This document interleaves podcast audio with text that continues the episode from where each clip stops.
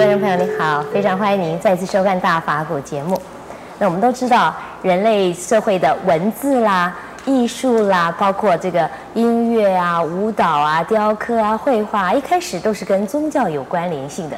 那师傅在上一集也告诉我们说，其实中国文化跟宗教呢也有相当的渊源和关联。但是很遗憾的，在我们社会里面，有很大一部分的人并不信仰宗教，这是为什么呢？让我们继续来请教圣严师傅。师傅您好，陈小姐好，大家好。是，师傅啊，您在呃前一阵子有篇文章提到，就是说呃中国的知识分子跟宗教里面就说，好像中国的知识分子啊对宗教好像是比较排拒，所以我不晓得您刚刚提，您在前几集里面提到，就是说中国人比较不相信仰宗教，是不是特别指知识分子呢？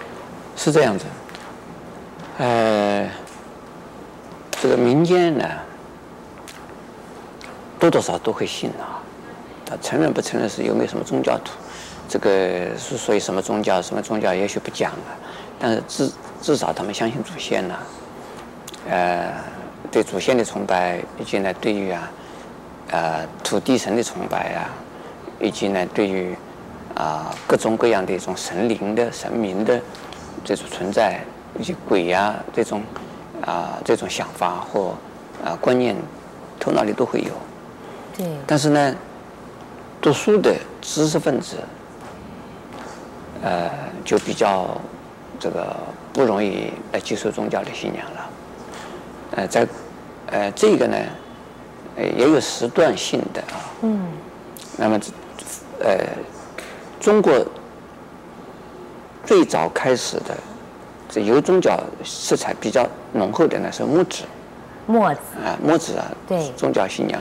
宗教色彩比较浓厚，那诸子百家之中啊，特别是呃儒家，呃孔子呃提倡啊，讲这个呃不知生呃未知生言知死啊，对，还有呢敬鬼神而远之啊，那这样子呢，就让大家觉得就是人呢，以人啊人本，以人的立场为啊这个最重要。但是呢，孔子有一点好处，就是没有否定鬼神，他要敬鬼神的，敬鬼神不而不运用鬼神，是这个是啊，呃，孔子的一种啊这个角度。对，他好像也说，知之为知之，不知为不知，对，对，所以不知的东西就哎，他这因为鬼神这是存而呃不论，呃说他有可以说有。那么在中国呢，也相信祭典的，在比如说皇帝呀、啊，要祭天，要祭地，那普通的百姓呢，要祭祖先，这样子啊。那这个还是相信，总是有一个宗教的一个信仰，还是有的。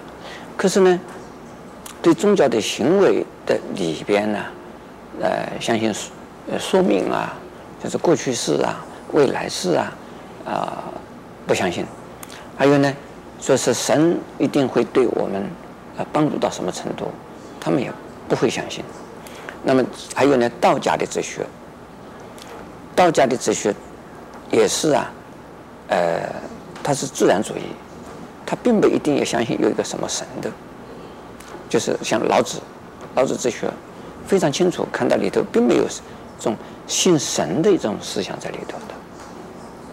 那道教是宗教了，可是呢，道教是一种隐遁的思想啊，非常浓厚。然后呢，道教跟民间的一种这风俗啊结合在一起呢，啊，那就变成了跟知识分子、知识层次的人呐、啊，又格格格格不入啊。嗯嗯。知识知识分子的人，呃，都是一讲讲的是大学，讲的大道理。嗯。这个如何的？修身、齐家、持治国、平天下，什么怪力乱神啊？对对对，子不语怪力乱神。哎，那就是看这个风水啦，还有呢，请神啦，这个或者是呢妖鬼啦，像这种是信这个呃风俗呢，在民间还是有，可是呢，在这个呃在这个读书人的一个层次里边呢，是排斥的。那么这个都是迷信啊，嗯，呃呃，而且都不是健康的东西了，嗯，呃，所以儒家的这个中国儒家色彩非常强烈的，或者是呢，呃，道家思想啊，相当有修养的人，那多半都不会呀接受宗教的，啊，不记错，啊，没有兴趣，嗯哼，甚至他们是不是常把宗教跟迷信啊摆在一起，一呃，摆在一起，摆在一起。他们呃认为这个跟呃跟人呢，并不一定有关系。人必须要去找怪怪力乱神的，什么牛鬼蛇神呐、怪力乱神呐，呃，这个都是啊不健康的一种啊啊、呃、一种一种现象。所以说呢，中国人的读书分子，这儒家的读书人，大概都不信宗教。呃，特别是在经过宋、明这个这个宋明乃至于清朝的。这个啊、呃，儒家的这个学者们呢，大概都是呃站在这个一个线条线上的啊。这个就是影响中国政治的，影响中国经济、政治、社会的这个主流。是。哎，那因此呢，这中国人大概大概觉得新宗教 这个是个迷信。那么现代的知识分子啊，跟我们过去师父讲者的知识分子。有没有产生一些差别呢？还是仍然延续这样的思想？其实现在呃，自从啊、呃，应该是不能说这个从这个第二十世纪开始，应该是从啊这个二次世界大战以后，呃，我们的中国人的文化呢呃渐渐开放了，呃，从西方来的东西也越来越多。哎，大大家看到西方的人呢、啊，因为多半都有宗教信仰，这个都有对西方的宗教，比如基督教、天主教，多半是有的。他没有宗教信仰，觉得奇怪的是，啊，还有他们还有很多知识分子都有这样的信仰。是，还有日本人，日本人都有宗教信仰的，他不信佛教，也有信的神神道教，也有宗教信仰的，就知识分子也是一样。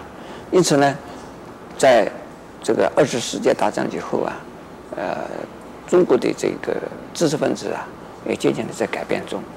是。啊，我们下一次有机会再谈。是，谢谢师傅开示。那么有宗教信仰跟没有宗教信仰对一个社会到底会产生什么样的影响？也欢迎你在下一集里面继续跟我们一起分享佛法的智慧。